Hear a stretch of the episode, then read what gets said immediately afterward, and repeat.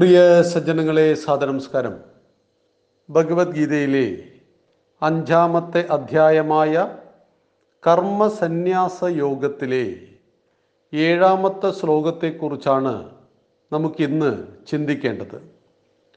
യോഗയുക്തോ വിശുദ്ധാത്മാ വിജിതാത്മാ ജിതേന്ദ്രിയ സർവഭൂതാത്മഭൂതാത്മാം കുർവന്നപി ന ലഭ്യത്തെ യോഗയുക്ത വിശുദ്ധാത്മാം വിജിതാത്മാം ജിതേന്ദ്രിയ. സർവഭൂതാത്മഭൂതാത്മാം കർവൻ അപി ന ലിപ്യത്തെ വാക്കുകളുടെ യോഗയുക്ത യോഗയുക്തൻ വിശുദ്ധാത്മാ വിശുദ്ധ അന്ധകരണയുക്തൻ. വിജിതാത്മാ തീർത്തും ജയിക്കപ്പെട്ട അന്ധകരണത്തോടൊത്തവൻ. ജിതേന്ദ്രിയ ഇന്ദ്രിയങ്ങളെ ജയിച്ചവൻ. സർവഭൂതാത്മഭൂതാത്മാ സർവഭൂതങ്ങളുടെയും ആത്മാവായി സ്വയമേവ ഭവിച്ചവൻ. കുറുവന്നപി ചെയ്യുന്നവനെങ്കിലും ന ലിപ്യതേ ലേപനം ചെയ്യപ്പെടുന്നില്ല.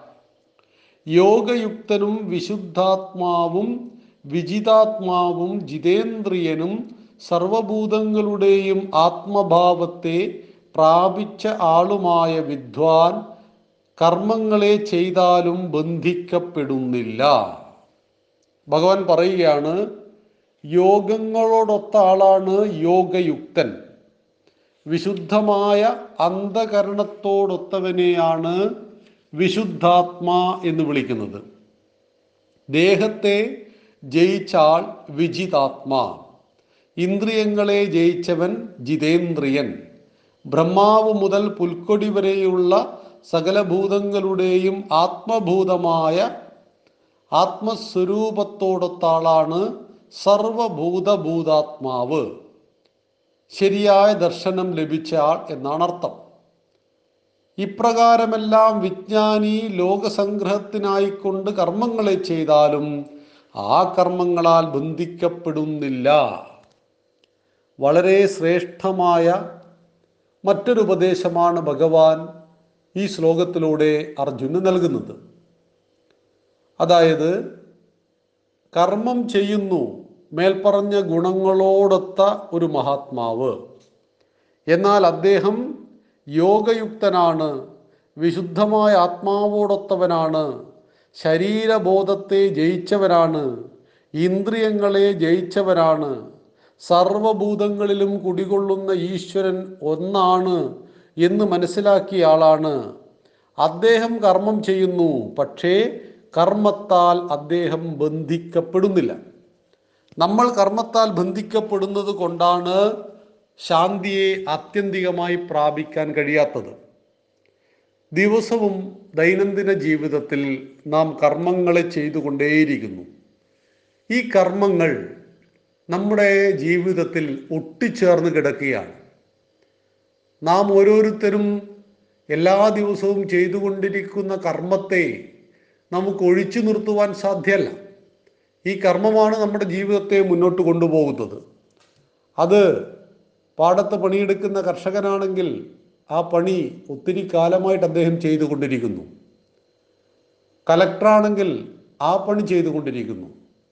പ്രധാനമന്ത്രിയാണെങ്കിൽ ആ ജോലി ചെയ്തുകൊണ്ടിരിക്കുന്നു. എല്ലാവരും അവരവരുടെ മേഖലയിൽ അർപ്പിതമായ കർമ്മത്തെ എല്ലാ ദിവസവും ചെയ്തുകൊണ്ടിരിക്കുമ്പോൾ സ്വാഭാവികമായിട്ടും സാമാന്യ മനുഷ്യന് ആ കർമ്മത്തോട് ഒട്ടിച്ചേരൽ ഉണ്ടാകുന്നു.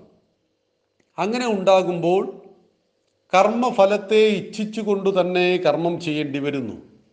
കർമ്മഫലം വാസനയായി രൂപപ്പെടുകയും നമുക്ക് വീണ്ടും വീണ്ടും ജന്മങ്ങൾ എടുക്കേണ്ടി വരികയും ചെയ്യുന്നു. കാരണം കർമ്മങ്ങളിലെ വാസന നിലനിൽക്കുകയും മനുഷ്യൻ ശരീരത്തെ ഉപേക്ഷിക്കുകയും ചെയ്താൽ ദേഹി അതായത് ആത്മാവ് കർമ്മത്തിലെ വാസനയെ ഉപേക്ഷിക്കുന്നില്ല. കാരണം കർമ്മത്തിന്റെ ഫലം അനുഭവിച്ചിട്ട് മതിയായിട്ടില്ല. പണം കൊണ്ടുള്ള സുഖം അനുഭവിച്ച് മതിയായിട്ടില്ല. ഭക്ഷണത്തിന്റെ സുഖം മനസ് മതിയായിട്ടില്ല. സ്ത്രീ സുഖം മതിയായിട്ടില്ല. ഇങ്ങനെ പലതും മതിയാകാതെ മരിച്ചു പോകുമ്പോൾ വീണ്ടും ശരീരത്തെ എടുക്കുവാനുള്ള ത്വര ഈ ആത്മാവ് കാണിക്കുന്നു.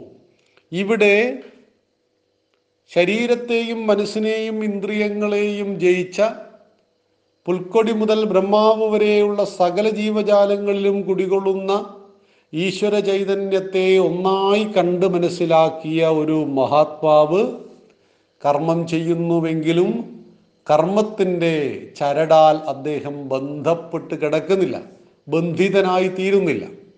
കർമ്മം ചെയ്യുന്നുണ്ട് എന്നാൽ കർമ്മത്തിന്റെ ഫലം അത് നെഗറ്റീവ് ആവട്ടെ പോസിറ്റീവ് ആവട്ടെ അതനുഭവിക്കുവാൻ അദ്ദേഹം തയ്യാറാണ്. നെഗറ്റീവായ ദുഃഖമുണ്ടാകുന്ന അനുഭവങ്ങൾ കർമ്മത്തിൽ നിന്നും ഉണ്ടാകുമ്പോൾ അതിൽ ദുഃഖിച്ച് അദ്ദേഹം വീണുപോകുന്നില്ല സുഖമുണ്ടാകുന്ന അനുഭവങ്ങളാണ് കർമ്മത്തിൽ നിന്നും ലഭിക്കുന്നതെങ്കിൽ അമിതമായി സന്തോഷിച്ച് മതിമറന്നു പോകുന്നില്ല.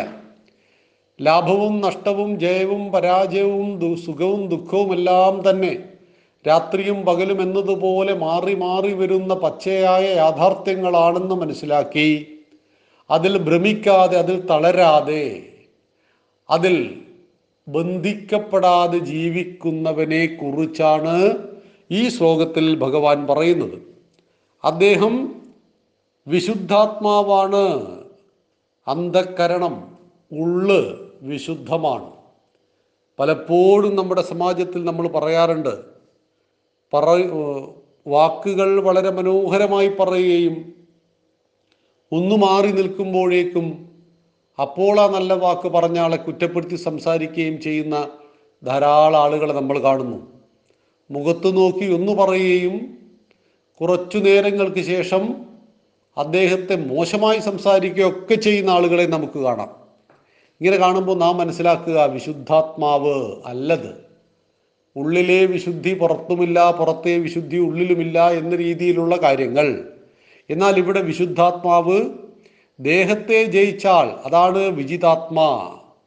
ശരീരബോധത്തെ ജയിച്ച ആൾ. ഞാൻ ഈ ശരീരമല്ല അതിന്റെ അപ്പുറമുള്ള എന്തൊക്കെയാണ് എന്ന് ആൾ. ഇന്ദ്രിയങ്ങളെ ജയിച്ചവൻ ജിതേന്ദ്രിയൻ. ഇന്ദ്രിയങ്ങളെ ജയിക്കുക അതിസാഹസികമാണ്. കാമം ക്രോധം മോഹം ലോഭം മതം മത്സരം എന്നീ വികാരങ്ങൾക്ക് പിന്നാലെയാണ് ഇന്ദ്രിയങ്ങളുടെ പരക്കം പാച്ചൽ. അവിടെ നിന്നും അതിനെ പുറകോട്ട് വലിച്ച് മനസ്സിന്റെ കടിഞ്ഞാണ് കൊണ്ട് നിയന്ത്രിച്ച് അതിനെ ആവശ്യമുള്ള ചതുർവിധ പുരുഷാർത്ഥങ്ങളുടെ അടിസ്ഥാനത്തിൽ ധർമാർത്ഥ കാമമോക്ഷത്തെ നിർവഹിക്കുവാൻ ഉതകുന്ന രീതിയിൽ അതിനെ പാകപ്പെടുത്തി എടുക്കുക. ആ ഇന്ദ്രിയങ്ങളെ ജയിച്ചാൽ ജീവിതത്തെ ജയിച്ചു എന്ന് തന്നെ സാരം. അതുപോലെ സകല ഭൂതങ്ങളുടെയും ആത്മഭൂതമായ സർവഭൂതാത്മാവ് ഈ സർവഭൂതഗണങ്ങളിലും ജീവജാലങ്ങളിലും കുടികൊള്ളുന്നത് ഒരേ ഈശ്വരന്റെ വ്യത്യസ്ത രൂപങ്ങളാണ്. ഒരേ ഈശ്വരന്റെ ഒരേ ചൈതന്യമാണ് എന്നറിയുന്നവൻ അവൻ നിരന്തരം കർമ്മങ്ങളെ ചെയ്യും. എന്നാൽ കർമ്മങ്ങൾ അവനെ ബന്ധിക്കുന്നില്ല എന്ന് ഏഴാമത്തെ ശ്ലോകത്തിൽ ഭഗവാൻ നമ്മെ പഠിപ്പിക്കുന്നു. എട്ടാമത്തെ ശ്ലോകത്തെക്കുറിച്ച് നമുക്ക് നാളെ ചിന്തിക്കാം. നന്ദി നമസ്കാരം. വന്ദേ മാതരം.